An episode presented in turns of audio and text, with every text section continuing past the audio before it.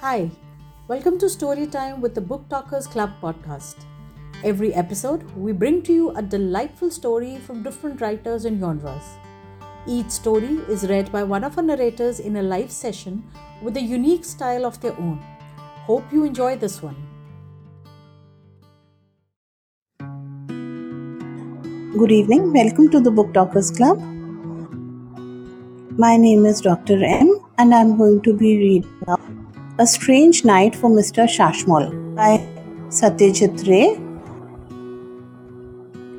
Mr. Shasmal leaned back in his easy chair and heaved a sigh of relief. He had selected really the most ideal spot this forest bungalow in northern Bihar.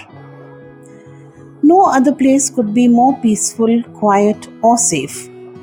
The room, too, was most satisfactory. It was furnished with old, sturdy, and attractive furniture, all made during the Raj.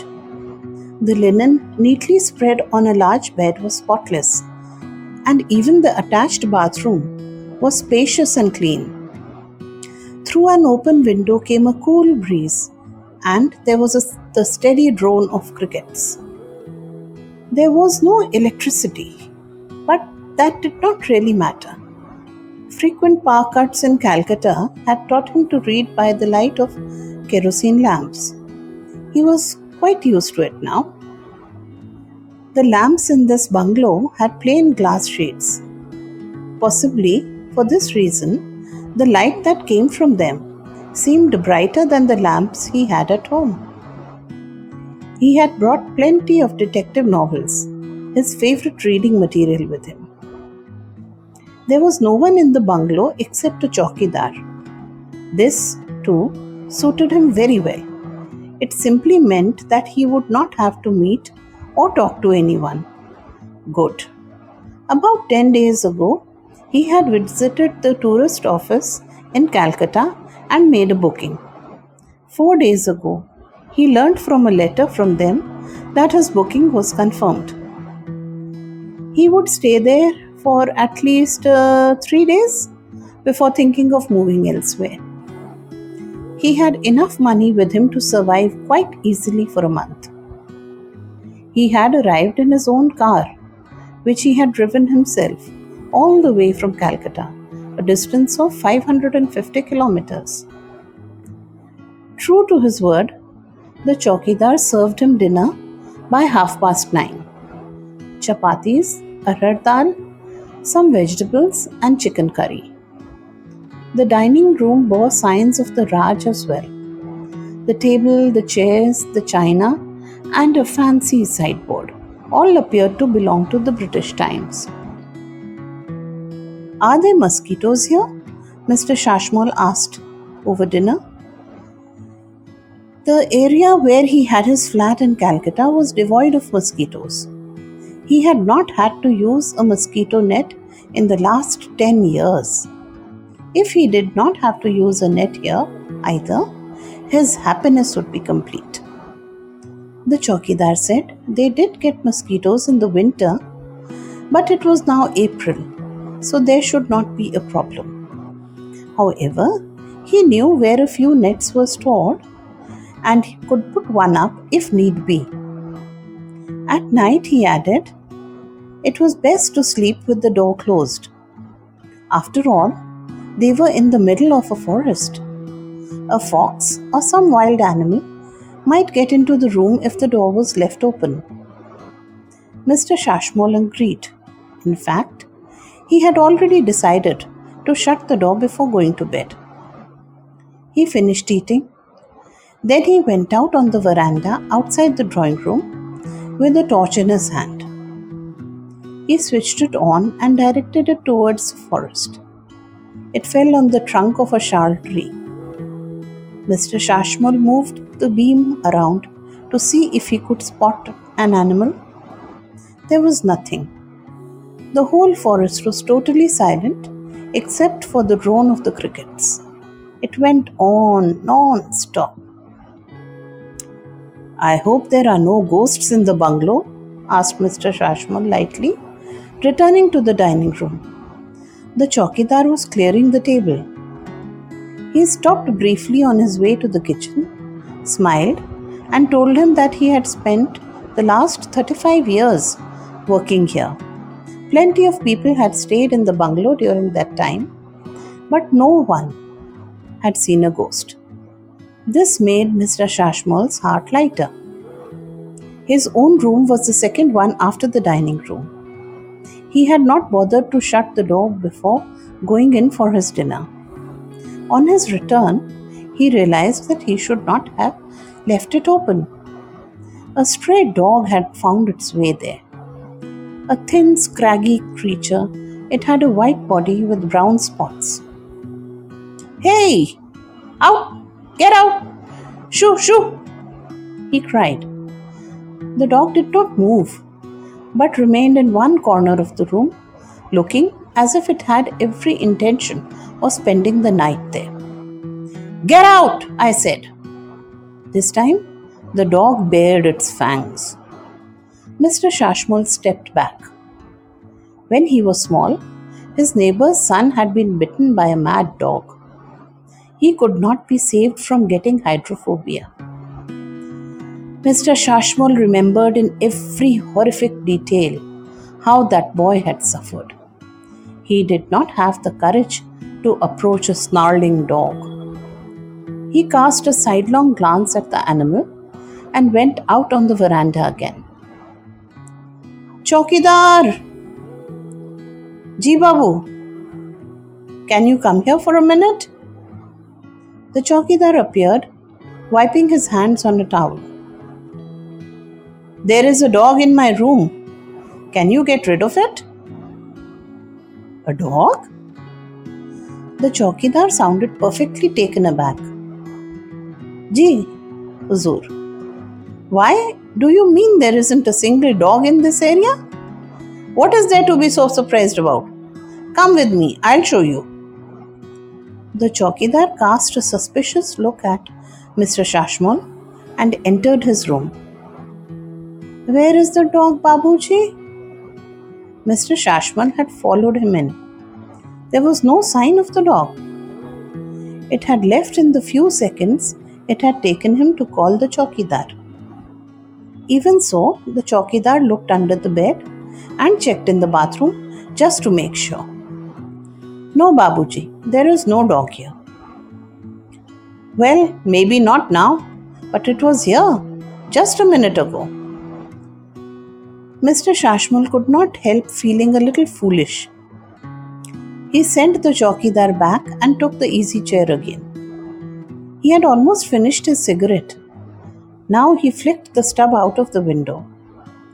Then he raised his arms over his head and stretched lazily, and in doing so, noticed something.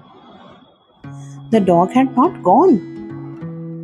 Or, if it had, it was back again and was standing once more in the same corner. How very annoying! If it was allowed to remain, no doubt his new slippers from Bata would be chewed to pieces during the night. Mr. Shasmal was well aware of a dog's passion for unattended slippers. He picked them up from the floor and pasted them on the table. So now there was another occupant in the room. Never mind, let it be there for the moment. He tried to drive it out once again before he went to bed. Mr. Shasmal stretched out an arm and took a novel out of the Indian Airlines bag he had kept on the table. He had folded the page where he had stopped reading. Just as he slipped a finger into that page to open the book, his eyes fell on the corner opposite the dog. Quite unbeknown to him, another creature had slipped into the room. It was a cat with stripes all over its body like a tiger. Curled into a ball, it was staring at him through dim yellow eyes. Where had he seen a cat like that? Hmm. Oh, yes, the Kundus who lived in the house next door had seven cats. One of them had looked just like this one. That night, the whole thing came back to Mr. Shasmal quite vividly. About six months ago, he had been woken one night by the sound of constant caterwauling. He was already in a foul mood. His business partner, Adhir, had had a violent argument with him just the day before, threatening to go to the police to expose him. It had nearly come to blows. As a result, Mr. Shasmal was not finding it easy to sleep. And now this cat was screaming its head off. After half an hour of tolerating the noise, he ran out of patience. Picking up a heavy glass paperweight from his table, he hurled it out of the window towards the source of the noise. It stopped instantly. The next morning, the entire household of the Kundus was in uproar. Someone had brutally murdered one of their cats, the striped tomcat, it was being said. This had amused Mr. Shasmal. The murder of a cat? If this could be called a murder, why people were committing murders every day without even thinking about it? Memories of another incident came back to him. It had happened many years ago when he was still in college. He used to stay in the college hostel. One day, he happened to notice a long row of little ants going up a wall in his room. Mr. Shasmal had grabbed a newspaper, lit one end of it, and run the burning flame down the column of ants. As he watched, each of the tiny insects shriveled and died before dropping to the floor. Could that be described as murder? Mr. Shasmal looked at his wristwatch. It was 10 minutes to 10. For a whole month, he had had a constant throbbing in his head. That was now gone. He had also been feeling rather hot almost all the time and had therefore started showering three times a day. That feeling had left him as well. He opened his book and held it before him. He had read barely a couple of lines when his eyes fell on the cat once again. Why was it staring so hard at him? Obviously, there was no chance of being on his own tonight. The only good thing was that the other two occupants were not human. If these two animals behaved well and remained silent, there was no reason not to have a good night's sleep. Sleep was very important to him. He had not slept well over the past few days for very good reasons.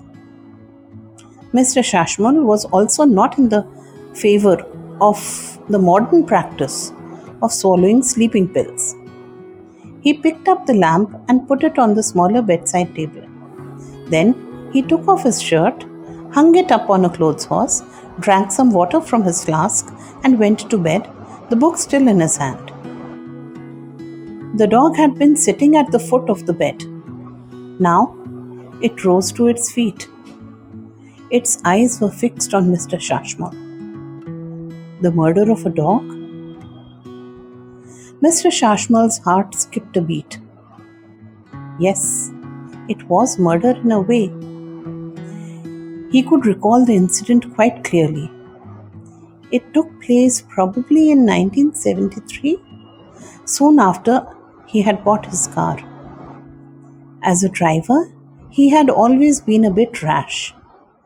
Since it was not possible to drive very fast in the crowded streets of Calcutta, every time he stepped out of the city, the needle of his speedometer shot up automatically. He did not feel satisfied unless he could do at least 70 miles an hour. That was about the speed he was at when, one day, he ran over a dog on the national highway on his way to Kolaghat. It was an ordinary street dog, white with brown spots. Mr. Shasmal realized what he had done, but sped on regardless. His conscience did bother him after a while, but he told himself it did not matter. It was only a stray dog, so thin that you could count all its ribs. What was the point in such a creature staying alive? What good would it have done to anyone?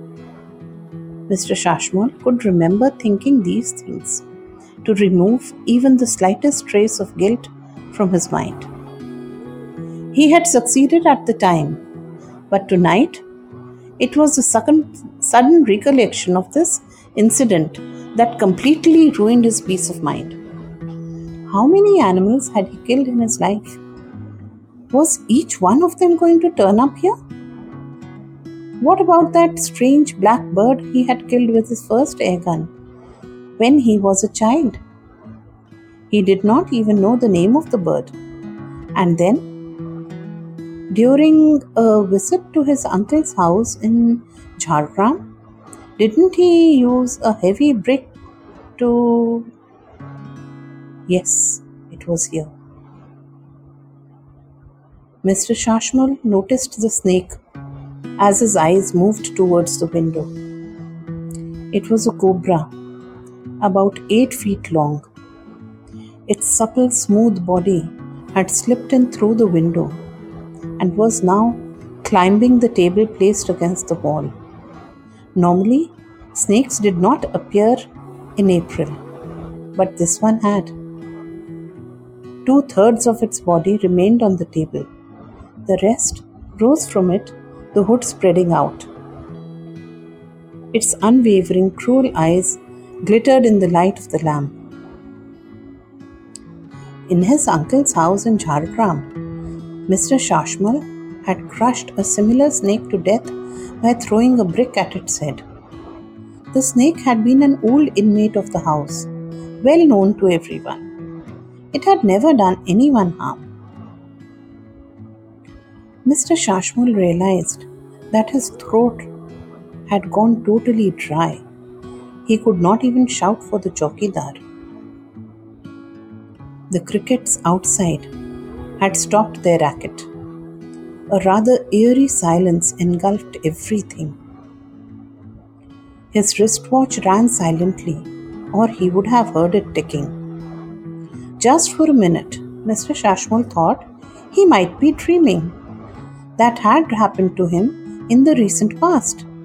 Even as he lay in his own bed in his room, he had felt as if he was somewhere else, where there were strange people moving about, whispering amongst themselves.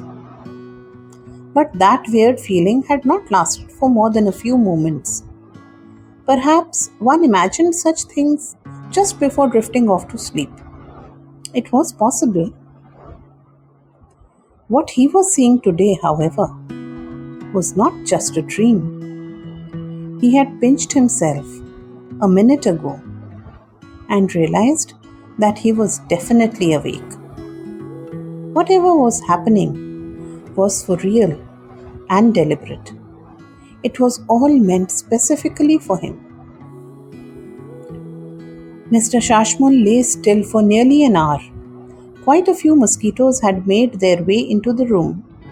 He had not yet felt them bite, but he had seen and heard them hovering around his bed. How many mosquitoes had he killed in his life? Who could tell? An hour later, seeing that none of the animals were showing signs of aggression, he began to relax. Perhaps he could try to go to sleep now? He heard the noise the instant he stretched out an arm to lower the wick of the lamp. The path that ran from the gate of the bungalow to the steps leading to the veranda outside was covered with gravel. Someone was, someone was walking along that path. It was no four legged creature this time. This one had two legs. Now Mr. Shasmal could feel himself sweating profusely, and he could hear his heart pounding in his chest. The dog and the cat were still staring at him. The mosquitoes had not stopped humming. The cobra's hood was still raised. It was swaying rhythmically from side to side, as if some invisible snake charmer was playing an inaudible flute. The footsteps had reached the veranda. They were getting closer. A small jet black bird fluttered in through the window and sat on the table. The same bird that he had shot with his air gun. It had fallen off the wall it was perched on and dropped to the ground in the garden next door. The footsteps stopped just outside his room. Mr. Shasmal knew who it was. Adhir, Adhir Chakravarti, his partner. They were friends once, but of late they had almost stopped speaking to each other. Adhir did not like the devious way in which Mr. Shasmal ran their business. He had threatened to report him to the police. Mr. Shasmal, in turn, had told him that it was foolish to be honest when running a business. Adhir could not accept this view. Had he known about Adhir's moral stance, Mr. Shasmal would never have made him his partner. It had not taken him long to realize that Adhir had become his biggest enemy. An enemy had to be destroyed. And that was precisely, precisely what Mr. Shasmal had done. The previous night, he and Adhir had sat facing each other in Adhir's sitting room. Mr. Shasmal had a revolver in his pocket. He had come with the intention of killing his partner. Adhir was sitting only a few feet away. They were arguing once more. When Adhir's voice had reached its highest pitch, Mr. Shasmal had taken out his revolver and fired it.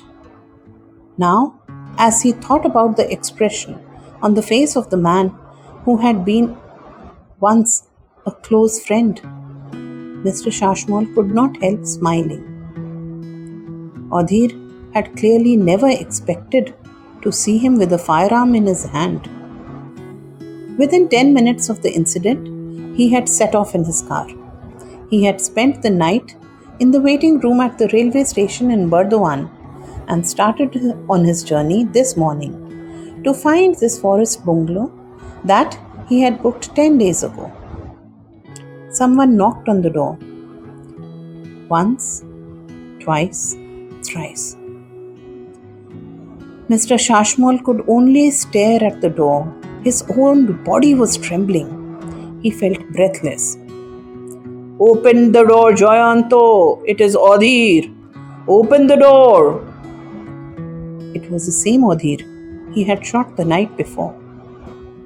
When he left, Mr. Shasmal was not entirely sure whether his partner was dead.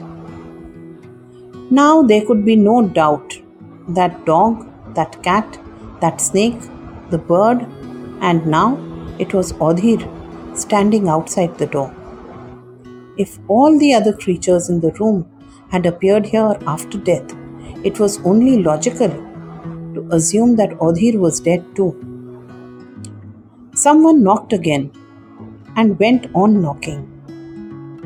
Mr. Shasmal's vision blurred, but even so, he could see that the dog was advancing towards him.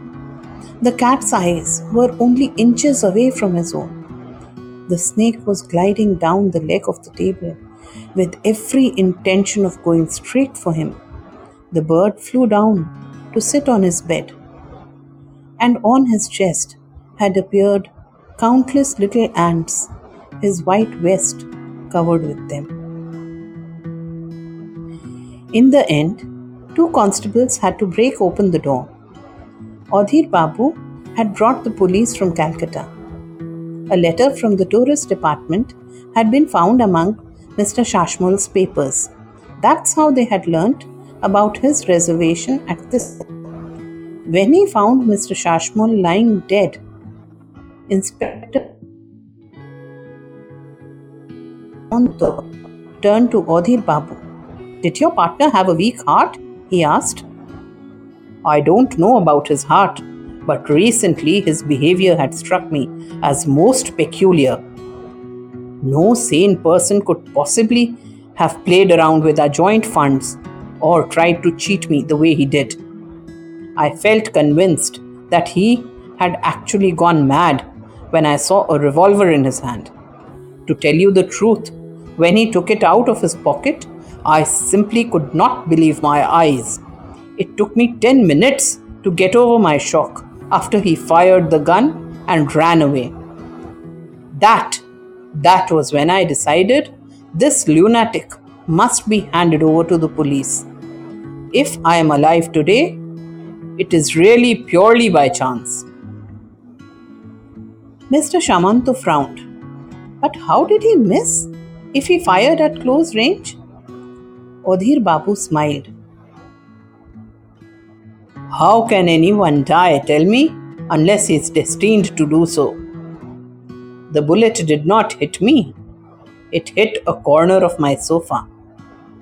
How many people can find their target when it is pitch dark? You see, there was a power cut in our area, and all the lights went off the minute he took out his revolver. With that, we come to the end of the story. Thank you for listening. You can join our live sessions on Clubhouse and connect with us on Twitter at Book Talkers Club. You can drop us a mail on booktalkersclub at gmail.com. Do like, follow, share, and subscribe to Book Talkers Club podcast. See you around soon for another episode. Have a great day.